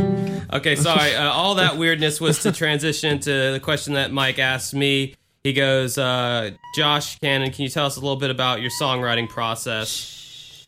Uh, so my songwriting process can vary. Uh, I, I, you know, I, I'm not limited limited to any one thing. Like some artists might sit behind a piano, or they might pick up a guitar and all their songs start that way. Um, sometimes I'll come up with a little riff on my computer using my computer program. Other times it'll be on the guitar. Other times it'll be on the piano. Uh, I just get like a little riff idea. Um, and like a lot of times I'll just be working out, and in between sets, I'll just pick up my guitar. Uh, like the other day, I came up with a riff. It was like, uh, oh wait, no, that's not it. It's something like that. So I just start, I'll just like start strumming chords, or I'll just like come up with like a little riff, like I don't know, like these are all bad examples because these all suck. But um, I don't know, just be like a riff like that, you know, like um.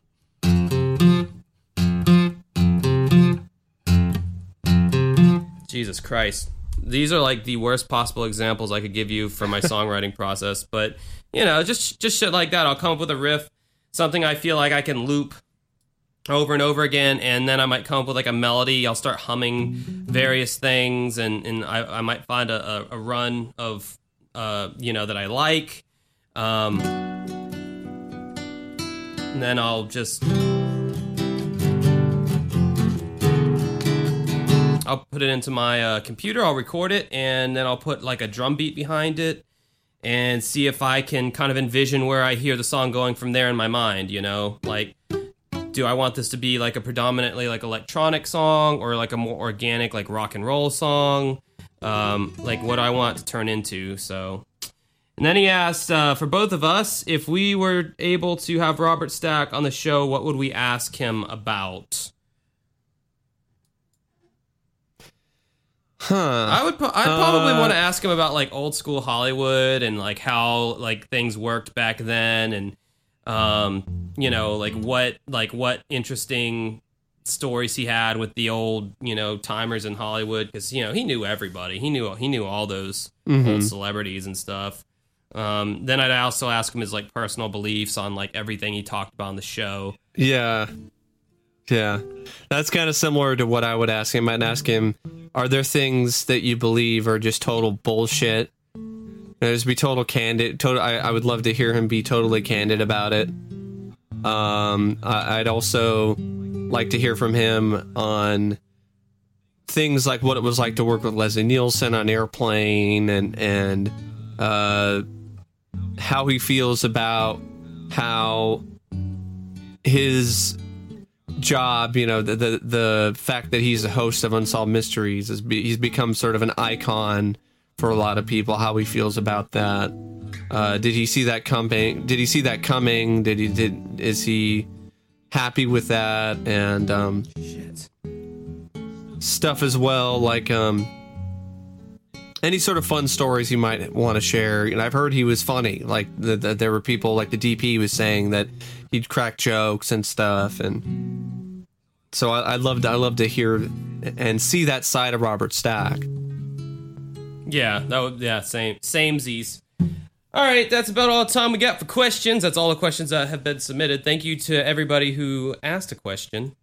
Um, we are at the end now, so if you would like to check out more of me and Mike separately but equally, Uh, Mike's YouTube channel is youtube.com slash OCP Communications. He does movie reviews. He's the movie guy.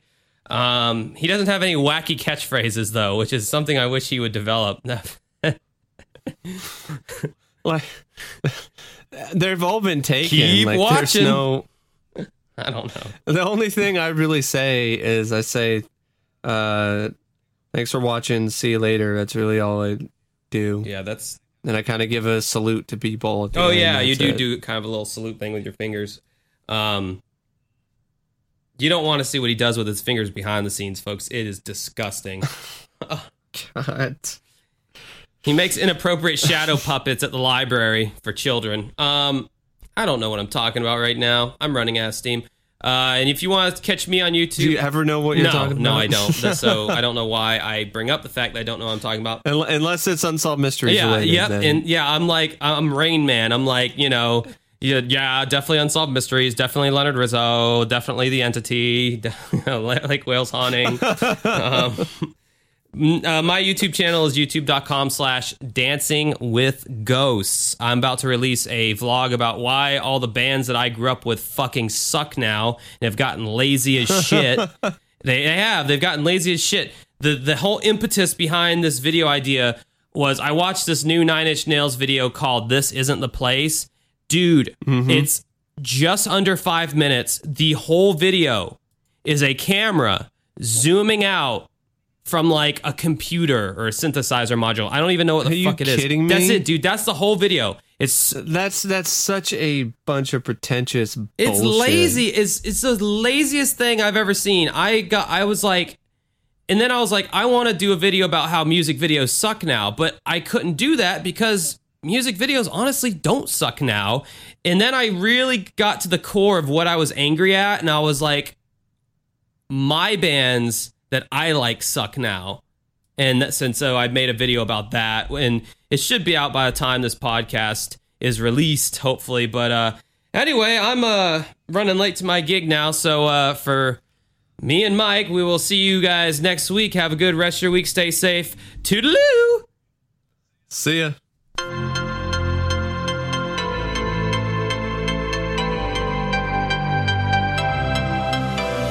What's up, guys? The new Dancing with Ghosts album that I have been working on is out now. You can buy it on iTunes or Bandcamp.com or anywhere else online where music is sold. Uh, if you go on Bandcamp, you can get a CD, a compact disc. Isn't that old school and retro of me? Remember those? Uh, or you could just message me on Facebook and say, "Hey, I want a copy of your CD," and I will mail it out to you. But uh, yeah, it's out now, and it is it is finished, and it's uh, some good stuff. So uh, if you want to go out and check that out, then uh, like I said, search iTunes anywhere else. Uh, music is sold online, or go to Bandcamp.com and search "Dancing with Ghosts." Thank you.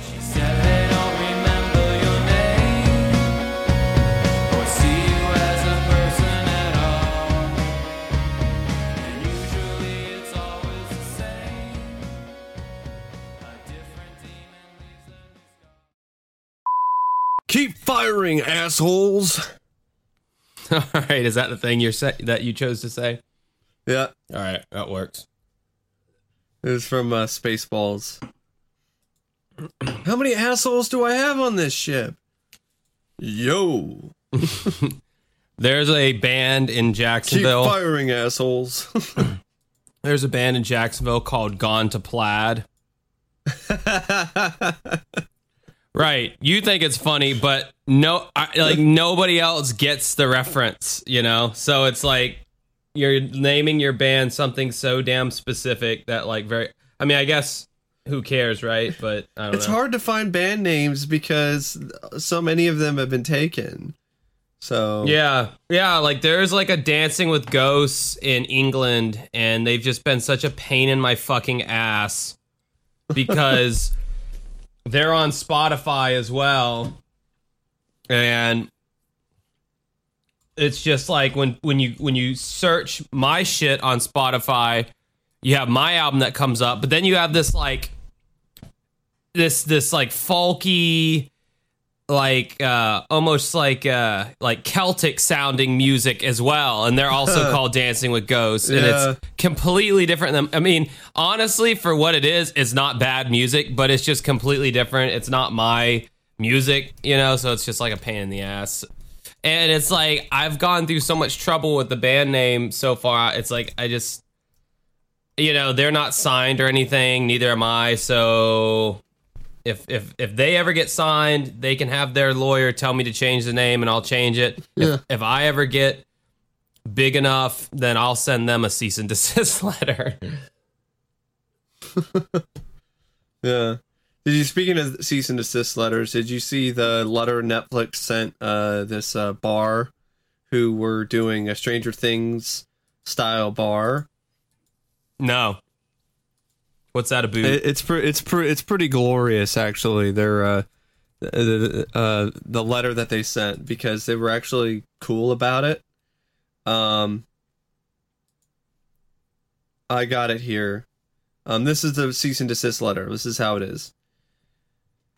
Danny, dear, dear Danny and Doug, my walkie-talkie is busted, so I had to write this note instead. I heard you launched a Stranger Things pop-up bar at your Logan Square location in Chicago.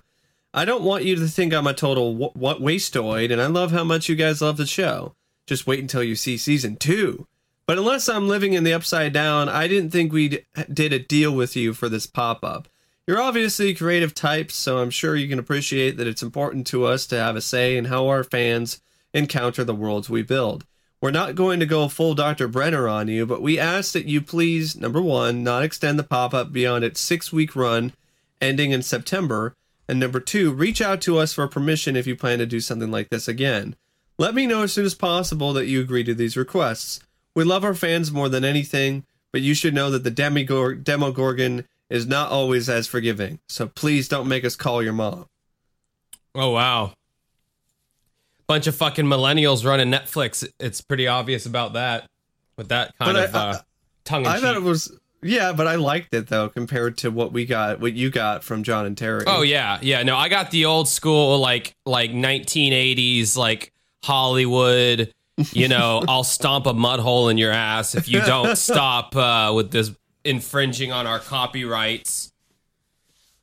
I will leave you with nothing but a barrel around you for clothing, and everything else will be gone. I just that image is hilarious. Just you and just nothing but a barrel. A barrel and a little like bindle with the uh, around the stick. You know, walking down the train tracks. You know, blowing on a harmonica. with this sad look on your face. oh man. All right. Um, what what should we do first? Shoot, I feel What like. do you think we should do first? uh, all right. If you're asking me, I guess we'll go with Debbie Wolfe. All right. Yeah, this Johnny Wilson case is uh, very very similar to uh, to what happened to Jesse Miss Kelly with the Yeah. West Memphis Three. So it's pretty. Uh, I, I thought it was pretty crazy when I. Yeah, when I saw it, I was like, yeah, there's a lot of similarities with that. And uh Jessie Misskelley Jr., yeah. I'm just seeing if there's a wikia for Debbie Wolfe as well. Okay, yes, there is. All right, and then I'm gonna find another one on unsolved.com, and then just sometimes they have you know extra sort of bits, but doesn't seem like they have a lot of extra stuff. So, thank you for. Well, really, I I just I was just like oil drum. That's all I did. It's just sort Uh, there's no unsolved.com for Johnny Lee Wilson. It's only on Wikia.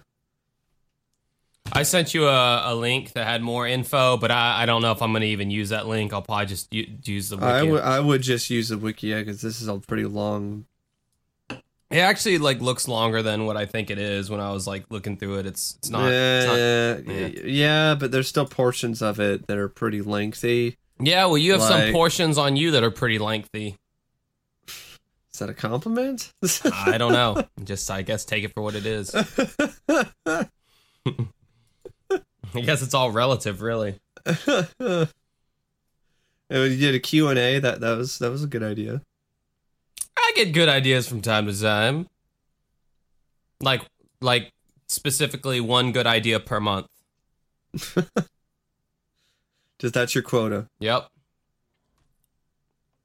All right, what is All this right. episode 64, 65? I think it's 65. Uh, Or is it 66? six, six, six. The number, of the beast. of the beast. Sacrifice is going on tonight. I, I, dude, I bought the number of the beast by Iron Maiden. I bought that album because you know it was like so critically acclaimed by Mhm. everybody. I can't get over that fucking singing style, that operatic. Wah! Like I, I can't Well, dig it. Well, some of it is great. I mean, I love Run to the Hills. And Yeah. There are certain songs. Uh, it's not their best album, though, if you ask me. I I, I know a lot of people th- say that it is, but I, I think they're a better Iron Maiden albums in terms of everything on the album because there's some songs on that album that are kind of crappy. But I haven't. he haven't just heard it he just while. sings in that style, you know. That whole album is just like, uh, it's Yeah, it's it's just- 65. Okay, uh, Mister easily distracted. All right, we'll jump into this then. Get this shit show on the shit road, as I say. I'm the easily distracted one. Well, I, I'd say we're both pretty equally easily distracted. I was talking about Iron Maiden, and you're like, "Yeah, it is 65." Yeah, yeah, yeah, yeah. But that's that's all that's on, you know, because you said of that earlier, and then, you know, I wanted to double check, so you're not like it's episode six six six six, Oh, the yeah. number of the beast, and then it's like, uh, no, it was sixty five. Somebody was a little bit too excited to talk about Iron Maiden today. No, no, you'll never find me too excited to talk about Iron Maiden. They're okay, but I mean, now if we get on like some Genesis shit or some Rush or some Pumpkins, like, oh yeah. Speaking yeah, of Genesis, I saw like a crazy video. There, there was a. Have you seen or heard of this Phil Collins TV special he did? uh, I have seen it. I believe. Yeah.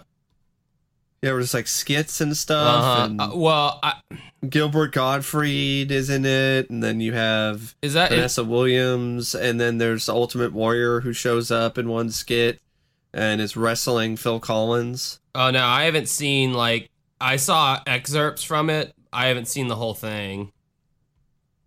Um, it, that is that where like he's calling all these celebrities, and it's like, what should Phil Collins do for a special? And they're all like, I don't know, he should just play drums, right? That's what he's good at. and they keep trying to put him into like all these other situations. Yeah, that might be it. Because it only aired once on uh, CBS. It was a.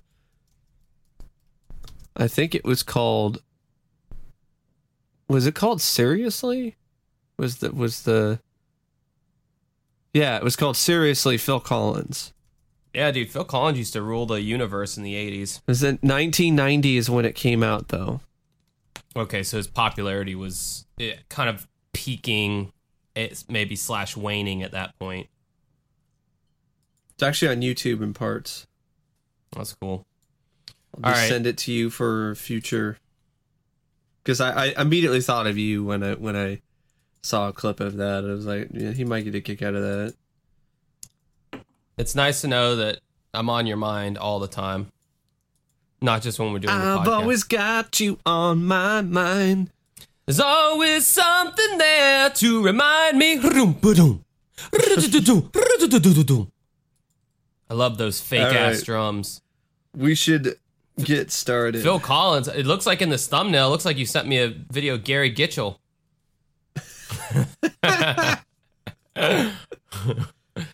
All right.